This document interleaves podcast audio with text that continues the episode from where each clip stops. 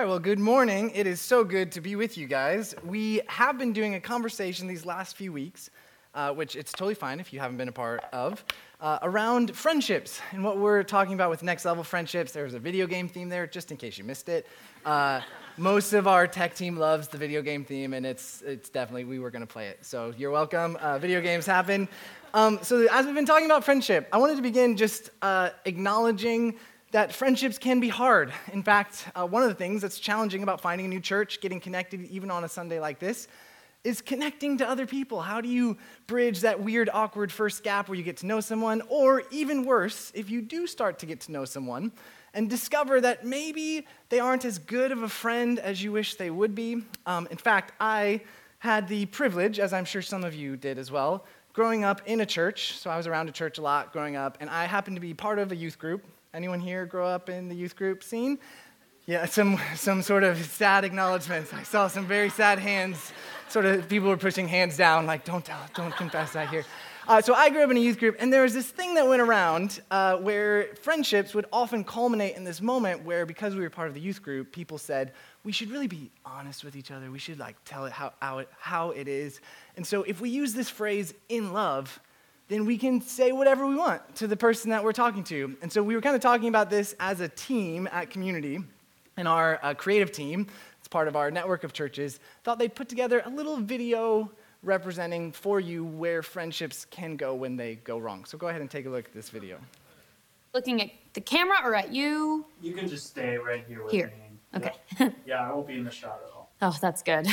You have an oddly shaped face. I'm sorry. Oh, your face. It's not good for camera.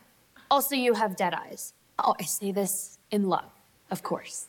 I've always been a real truth teller. That hasn't been my issue. I really don't like your necklace. Huh? I just don't like your necklace. In love. But over the last year or so, I've noticed people don't always receive the truth well. That's a terrible parking job. In love.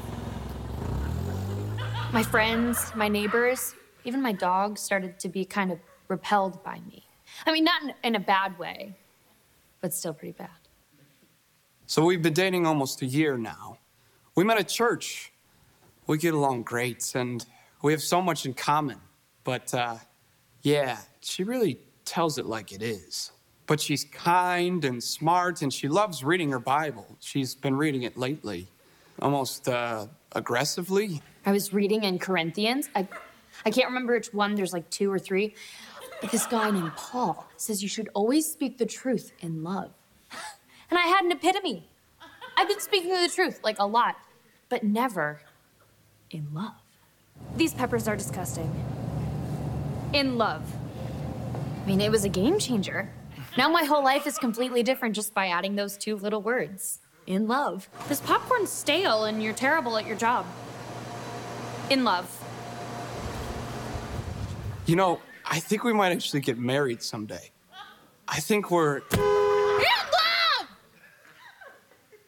I'm breaking up with him. I mean, I, I love him. I'm just not in love with him. In love.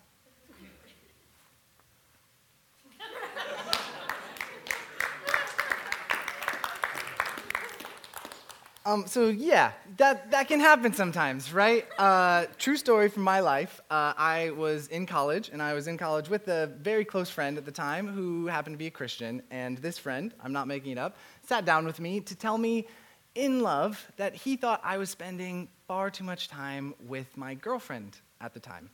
Um, unfortunately for this friend, that girlfriend has become the woman you've already met this morning, Jenna, my wife, uh, who I happen to disagree with him in love uh, that I was spending a little too much time with. And unfortunately, this friend and I aren't really close anymore. So uh, this can happen, right? This can happen in church settings. This can obviously happen outside of the church.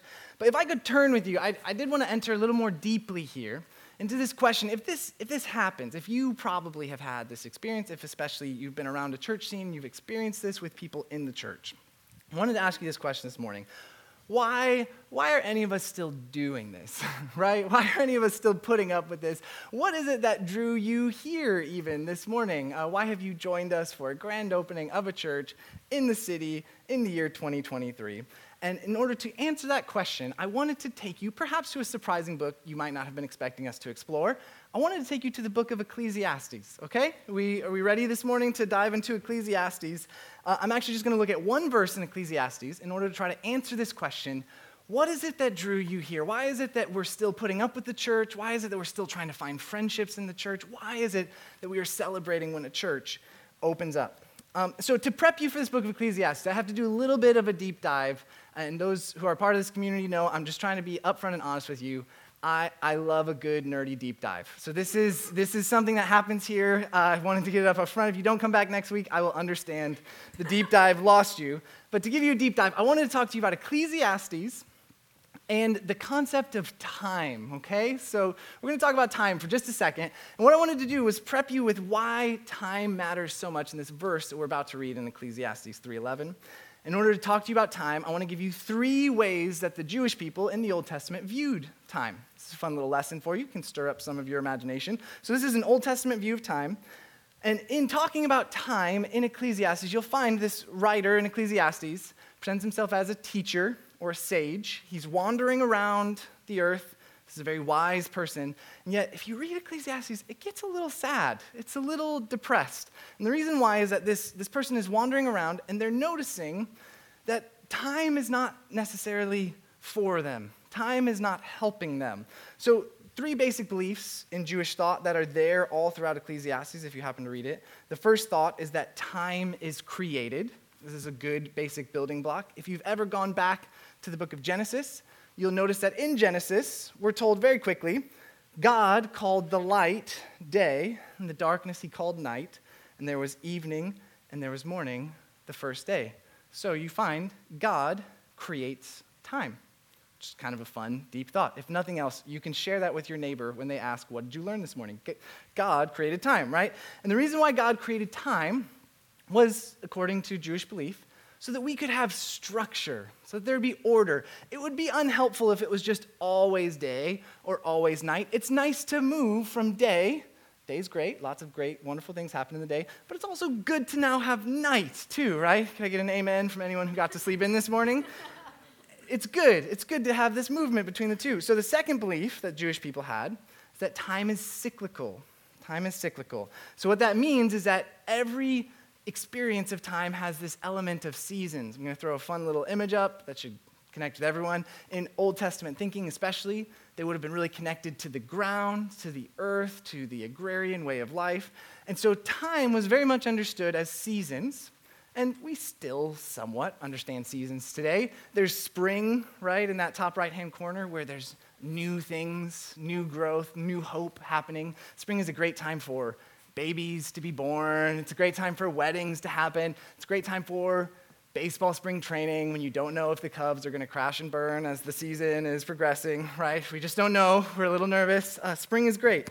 Summer, then, is when things are growing, when things are blossoming. So, summer is this wonderful, rich time of joy and beaches and bike rides. And then you hit the fall, and the fall is a time of harvest which is also great. Fall can be a time of gathering and collecting all the things that you've done. Ecclesiastes talks about this. Look at all the good work you've benefited from. This is a time for harvest. But then, inevitably, cyclically, there is winter, right? When things begin to fade and pass away and often die. This leads to the third belief of time, and I promise you I'm going somewhere with this. I warned you it'd be a nerdy deep dive. Here's the last part. If time is created, time is cyclical, time is also constrained. Uh, this is the first piece of bad news I have for you this morning. All of us at some point are going to run out of time. It's kind of a heavy, sad thought, I know, but according to Jewish beliefs, when you ran out of time, I've got a picture for you. It's a fun little picture. The way that, uh, if you actually read the Old Testament carefully, there wasn't an understanding of resurrection. There wasn't really a belief even in heaven, per se, as we tend to think about it today. Instead, they talk a lot in the Psalms about Sheol, which was this place that the Jewish people kind of pictured was under the ground. It's the deep. You almost have, dare I say, like a Lion King type thing happening, you know, like where you return to the dust, right, in its circle of life. And the problem here is that time is, time is bound. We're kind of stuck in time, and we all know, even though we don't like to think about it very much, that at some point our time will run out. So, this is understandably one of the reasons why the author of Ecclesiastes is a little bit depressed, right? If you go back and read Ecclesiastes, it's like, man, okay, so time is created, that's good. There's an order, so it kind of goes through seasons, okay, that's good. But as fun as spring and summer and even fall can be, winter's terrible, right? Like, time is constrained. At some point, we all die. So, what do we do about the constraining effect of time? Well, this is what the author of Ecclesiastes is going to say in Ecclesiastes 3:11, and it comes if you're reading the book as an utter shock. It almost comes out of left field, and if you're reading through the Old Testament, there's a couple there's a couple uh, signs that this is coming, that there's something here, but it's never said this clearly anywhere else in the Old Testament. So I wanted to show you. This is one of my favorite verses this morning for our grand opening. This is Ecclesiastes 3:11. It says, "He, God." Has set eternity in the human heart. Yet no one can fathom what God has done from beginning to end. Okay, He has set eternity in the human heart. You catch how, how profound and hopeful this is for the author of Ecclesiastes as they're going through the world, they're looking at time, they're looking at seasons, they're looking how things move and fade and things grow, but then they die. And all of a sudden, out of the blue, they have this, this insight or this thought that eternity, this sense of unending time, a sense of a future in which there is no constraint, there's no limits. Even the, the seasons, the cycles are going to be changed in this new eternity. That God has actually put eternity in every human heart. It's kind of interesting. Uh, I've been pondering this verse for a long time, been wondering what it means. What could it mean? That God has put eternity in your heart. God has put eternity in my heart. And I think uh, as you look at this verse, you notice as much as it starts hopeful, this is still Ecclesiastes, so it ends kind of sad still. Ecclesiastes starts with like, God has put eternity in the human heart, but no one really can fathom or know what God is doing from beginning to end. So, what we see here in this verse is what I want to call three aches. Okay? Three aches. I'll take you through, uh, and then we'll, we'll go ahead and wrap this thing up. The first ache I think we find, the first ache of eternity, is the ache of longing. Have you ever noticed a longing in your heart for more than what you have found living out in front of you in your life? Have you ever noticed a stirring, a, a resonance, a moving? I sometimes experience it as like goosebumps, or like sometimes, I'll be honest, I love movies. You give me a good movie and we get to the end of it, and I have a like, whoa, that was amazing. Something just happened to me. Uh, this can happen in a song, this can happen in a piece of art, this can happen when you're at a wedding, or it could, be happen, it could happen while you're standing out in nature. This is, I think, I think, what the author of Ecclesiastes is getting at. God has put eternity. There's this, there's this resonance, there's this longing, there's this sense that there's something more than what we're currently living with. My wife, who you've met, um, she unfortunately loves TikTok. So she's on TikTok. Uh, she loves it. I have, I have no cool, I have no trends. She has all the trends, and I give you trends that she gives me. Um, on TikTok, there's been this trend, which I'm sure most of you I know also are not on TikTok. So this is, I'm explaining, I'm translating for you uh, from my marriage. Um, on TikTok, there's this trend that there's been a number of people talking in mental health community about the word triggers, right? We've probably all heard of triggers, that something happens in the present that reminds you of something painful from the past, and it can be a trigger. It can be very uncomfortable. It's like, whoa, I'm, I'm reminded, I'm, I'm taken back to something very painful. Uh, triggers are not fun. Uh, but as the mental health community has been talking, they've said, you know, we talk so much about triggers. Feels like all that anyone knows how to identify as a trigger. What if we could talk about glimmers? So this is a TikTok thought. Um, there's a place for TikTok here at church. I welcome, I welcome any of your TikTok trends uh, that I can use here on Sunday. But here's what my wife and I loved.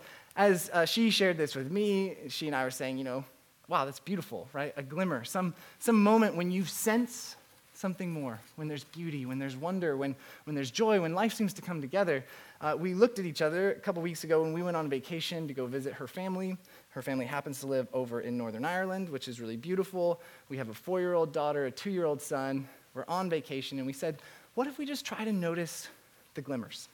What if we just try to notice them? And sure enough, like every day, there were just these moments where my daughter's like running barefoot in vivid green grass, and we're like, wow, that's a glimmer. Uh, my son, for some reason, thought it was so funny when we drive over bumps in the road. and I was super stressed because we were in a rental car and I was already on the wrong side of the road over there. And he's like belly laughing. And Jenna looks at me and she's like, it's a glimmer. Uh, we had the chance to go back to a spot that we went on one of our first dates to happened that her family, because you love when your family are there to watch the kids, you got free uh, dates, it's great. She and I went on this walk along the coast, and we knew, we just looked at each other, we're like, this is a glimmer. Glimmers are there for all of us, I think, because God has placed eternity in the human heart. But as the problem is, as, as great as glimmers sound, and I'm sure all of you right now are like, yeah, like I've had glimmers. I, I know what you're talking about. Uh, the problem is, that all happened on vacation, right? like it's easy to see a glimmer on vacation. And I, I call it an ache, the ache of longing, because the problem with every glimmer is it doesn't last very long. And the other problem with glimmers is we often fail to see them, right? We're too busy, we're too distracted, we're too stressed. And so I think as much as eternity on our hearts is a gift, it often provokes a profound ache as soon as the song is done that's moved your heart it's not as it's not there anymore. The sound waves are gone. As soon as you walk out of the movie theater you're back into real life. Uh, you can even try to go back to recapture a glimmer and then sometimes they're not there right? Have you ever tried to listen to a song you love too many times and before you know it the song doesn't move you the same way that it used to? This is the ache of longing. If the first ache is longing the second is the ache of separation um, I think the author of Ecclesiastes runs against the ache of separation almost as soon as they establish the ache of longing in this verse. If you look at the verse again with me, I already drew your attention to this. Second half of the verse says, As much as eternity is there, none of us can actually see or fathom God and what God has been up to and is doing in our lives or in the world. I think this ache of separation is what often, in my experience, having followed God for many years now, feels a bit like a fog. Have you ever had the fog of separation from God where uh, I find normally this happens in suffering? So something gets really hard, maybe it's a job that's going wrong, maybe it's a friendship that's falling apart.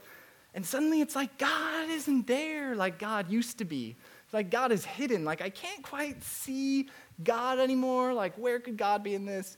Um, I've noticed, because I've already brought it up, I feel like we could talk about it just a little bit. Uh, whenever a death happens, right? Have you, if you've been to those funerals, there, there's so few deaths where you actually get to go to the funeral and have that sense of peace. That's like, wow, they lived a full and beautiful life, and we were able to release them at the end of their time. Most of the time, death is like this fog that settles down and it becomes part of our ache of separation. We're like, why did they have to go?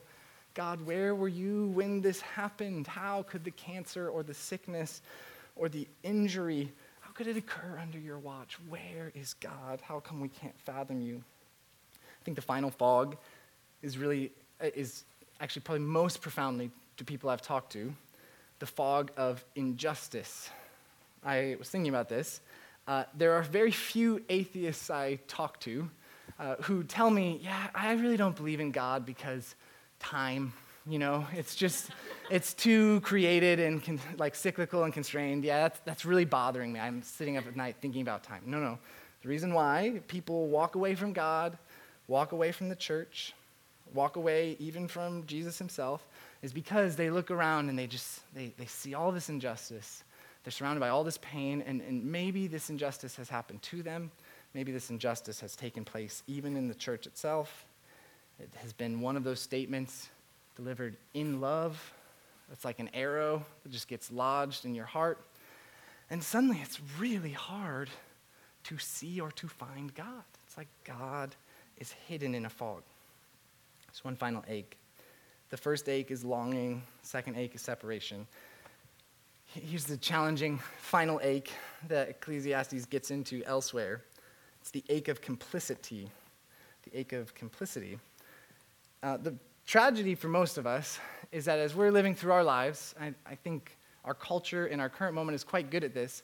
We're pretty aware now of the ways that we have been wronged, and we're even getting better talking about these systems of oppression that are working against us, which are also very real. Uh, so I've had a chance to counsel a number of people, um, have had a chance to counsel a number of teenagers today, and I feel like as, I, as I'm working with like 18 year olds, they are very, they're very aware of the systems of things that are going wrong. And that's normally the first thing that we start talking about. And it's really helpful start processing through like, yeah, man, racism, there's gender, uh, there's sexual inequality, there's corruption, there's poverty, there's class, there's capitalism. Man, all these things are working against us. And there's so many systems. And then normally once you work through the systems, you finally get to a place in counseling where you're talking about families, right? And as you're talking about families, you then are like, man, and, and like family was hard. There was brokenness, and actually your, your dad wasn't great, wasn't there for you. Your mom wasn't great, wasn't there for you. That was really hard. But at some point, as you're sort of working through the funnel, you get to this really painful moment in counseling. And I know this because I too have received counseling from a very skilled therapist who has walked me first here myself. It's the moment where the therapist says, You know, do you think you've done anything wrong? Like, have you been ever a part of the problem uh, as much as it has hurt you? In fact, if I could give you a phrase, I think counseling has often revealed to me, revealed with those I'm working with, that at some point, as you're wrestling with the sin done to you, you find yourself confronted with the sin done through you, right? At some point, and this is unfortunately statistically true, uh, that when horrific things happen, like sexual abuse of a child, statistically, the people most likely to sexually abuse someone were sexually abused themselves as a child. It's, it's, horrible, actually. It's, it's one of the most distressing things you can ponder because it's the sense that something so terrible has happened to you, and yet instead of being able to redeem it, recover it, turn it, like find a new path, it now starts to flow through you. And yet it's not just the really egregious harms. This can happen in you know, a distressing family you've grown up in where the instability, the pain builds up in you, and now suddenly you find yourself frustrated, lashing out, pushing people away. In fact, just recently, uh, trying to get real with this, I uh, was meeting with a therapist again this last year. And one of the things we were going after that was a sort of new topic, and I was really excited I was going to work through this with the therapist, was uh, emotional volatility. Isn't that a fancy way to say feelings get big in my family? And so we started with this wonderful, like, oh, was, was there emotional volatility in your mom? Yeah, my mom was emotionally volatile. Oh, was there emotional volatility in your siblings? Yeah, sometimes they were really volatile. And then at one point, the therapist looked at me and was like, didn't you say at the start of our sessions you were struggling with anger a little bit? I was like, yeah. He's like, would you say that's maybe a little bit of emotional volatility that's now flowing through you? here's, the, here's the rub. None of us, as deep and profound as this eternity is, right there in our hearts, none of us can escape this world without doing any harm. None of us can escape the ache of our own complicity. Whatever the wrongs were that were done to you, at some point we have to reckon with the wrongs done through us. So if, if that's where we are, if there's these three aches, if there's like eternity that's longing to us, and yet if there's an ache of separation, God is hidden from us, and then there's this ache of complicity, the Bible's so clear, we have been part of the problem. We ourselves have contributed to the mess that is all around us. Where do we turn? Here's the good news this morning uh, Ecclesiastes is not actually the last word on eternity. Instead, I was surprised as I was just pondering, preparing for this, trying to think about where to take the end of this teaching. I'm surprised that Jesus steers straight into eternity. Like, he, Jesus doesn't actually sort of shy away. He doesn't leave it to someone else, like, well, one day we'll see. We'll try to figure this out. Instead, Jesus just goes after it. So I wanted to give you three examples where this happens. First comes in Matthew 16. Love this story. A man comes up to Jesus. You've probably heard this one.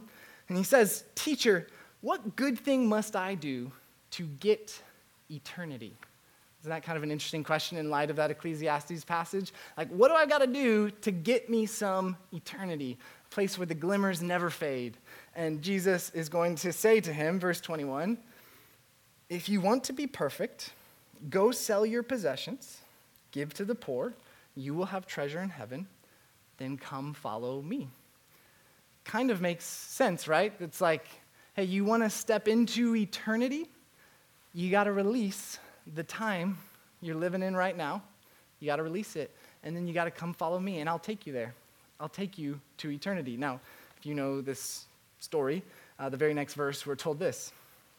When the young man heard this, he went away sad because he had great wealth. Struggle's real. Like, that's, that's tough. Man, uh, here's another fun story. This happens over in the Gospel of John, John 3. There's a teacher named Nicodemus he creeps up to Jesus at night. Nicodemus is one of the leading scholars, one of the leading religious figures in the center of Jerusalem. And he has a question for Jesus. He says, Jesus, we've noticed you're a teacher and maybe a prophet. He frames it that way. Like, we're, we're thinking something's happening. Could you give us some of your wisdom? Could you give us some direction on what we, what we should be doing? Jesus is going to say this to, this to him. Uh, you think I'm a, I'm a teacher, I'm a prophet. Here's what you need to do you need to be born again. And Nicodemus says, I, what? Like, I'm an old man. This doesn't quite make sense. How could I be born again? And then this is what Jesus says in response to this question. And you can see Nicodemus hasn't quite asked about eternity, but Jesus steers him there. He says this For God so loved the world that he gave his only Son, so that whoever believes in him won't die, but will have eternity. Right? This famous, beloved verse for obvious reasons. It's beautiful, but track with it in the story. Nicodemus is trying to figure out what's going on, where we're supposed to go. And Jesus says, You want eternity? I'm it. Come through me. Come, believe in me. See what I have to give. Here's the final passage. This actually happens just two chapters later. In the Gospel of John, the story's kind of still going. You feel like Jesus needs to talk a little bit more about eternity. There is a man who is paralyzed that Jesus heals. The religious leaders are upset. This happens a lot in the Gospels. Uh, they say, Jesus, you shouldn't have healed on the Sabbath. And this is one of those fun moments where if you're tracking with time, you're welcome that we talked about time, right? then you can see that what the religious leaders are saying is, Jesus, you're messing up the system. You're, you're messing up the cycle. Like time is meant to happen so that Sabbath is about rest. You're supposed to be resting, not healing people. What are you doing, Jesus? Why is that man now healed when you should have been following the order of time that God gave us. And Jesus is going to say this profound verse. This is chapter 5, verse 24. Very truly, I tell you, whoever hears my word and believes him who sent me has eternity and will not be judged, but has crossed over from death to life. Jesus is continuing this conversation on time and he's saying to the religious leaders listen, if you want to be stuck in the constraints, the boundaries that you found yourself in, if you want to be left with the aches, then yes, you're right. This is the system, this is the order, this is the structure. But I am here because I am and have eternity. And I want to take you with me if you believe. Now, to unpack what it means that Jesus offers us eternity, will take far longer than a grand opening, especially when Fat Shallot is waiting out front with sandwiches after the service. Uh, I do want to invite you, and I'll mention this one more time at the end of service, if you'd like to continue this conversation, uh, this is what we're going to talk about on Tuesday nights right here at Victory Gardens with the gospel and the city. It's going to be a really great conversation. But for now, for now, I just want to close by reflecting for a moment. If Jesus is saying this bold, audacious thing, He's offering us eternity. Is it possible that when it comes to our ache of longing, Jesus is saying, hey, if you come to me, I can actually offer you the fulfillment of those deepest longings. I'm thinking all week about how Jesus comes offering us a kingdom, literally a political system, a structure of righteousness, of holiness, of justice. Jesus comes offering us a family and a home, right? He says if you've been broken, if you're lost, if you're separated from your father and mother or sister and brother, you want a new family, you come to me. I will adopt you. I will make you my brother. I will introduce you to my father. Jesus then even offers us, and we don't have time to talk about this this morning, he even offers us a new city. This is the beautiful story of the Bible. It starts in a garden and it ends with a city that Jesus says, I've been preparing this city for you to come and live in. Jesus fulfills the ache of our longings. Jesus meets us in the ache of our separation. You know that, that fog that descends on suffering, fog that descends on death, even the fog that descends on injustice itself? Jesus hangs there on the cross, and it's, it's moving. That, Jesus says, if you actually follow him, he says, I am the face of God to you. If you're confused where God is, if you want to know where God is to be found, if you don't know what God has been doing, look at the cross, and in the midst of your suffering, see my suffering. In the midst of your death, see my death. In the midst of your injustice, know that I too had to pray this prayer Father, forgive them, for they know not what they do. Finally, to the ache of our complicity, Jesus says, I am the only way that your sins, that your mistakes, that your harms can actually not only be taken upon me, but can be released in you. And I'm the only way. Where else can you find forgiveness for the sins that have flown through you? Now, as I was trying to hold all of this together, I've obviously tried to take you one of my favorite verses, tried to open up this huge question, take you into the heart of it. To be honest, uh, it's almost impossible to land something this big and sweeping. Or is it? um, I have a video I want to show you to end with.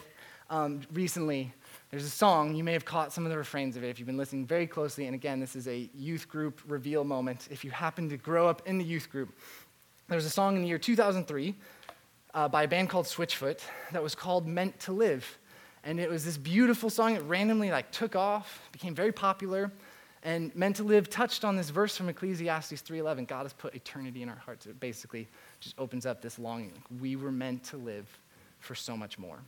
Um, and as song took off, I was about 13 when I first heard it. It just it moved me. It was one of those glimmer moments of like, wow, something like something is longing in me for so much more. And recently, the reason I bring all this up is the band's been 20 years. 20 years, wow, it's a long time uh, since I was 13.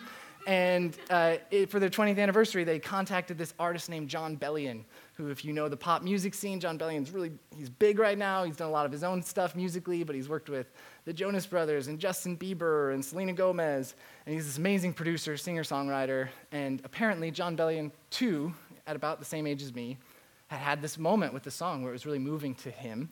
And so Switchfoot said, Would you mind giving us your rendition of Meant to Live? Could you cover it?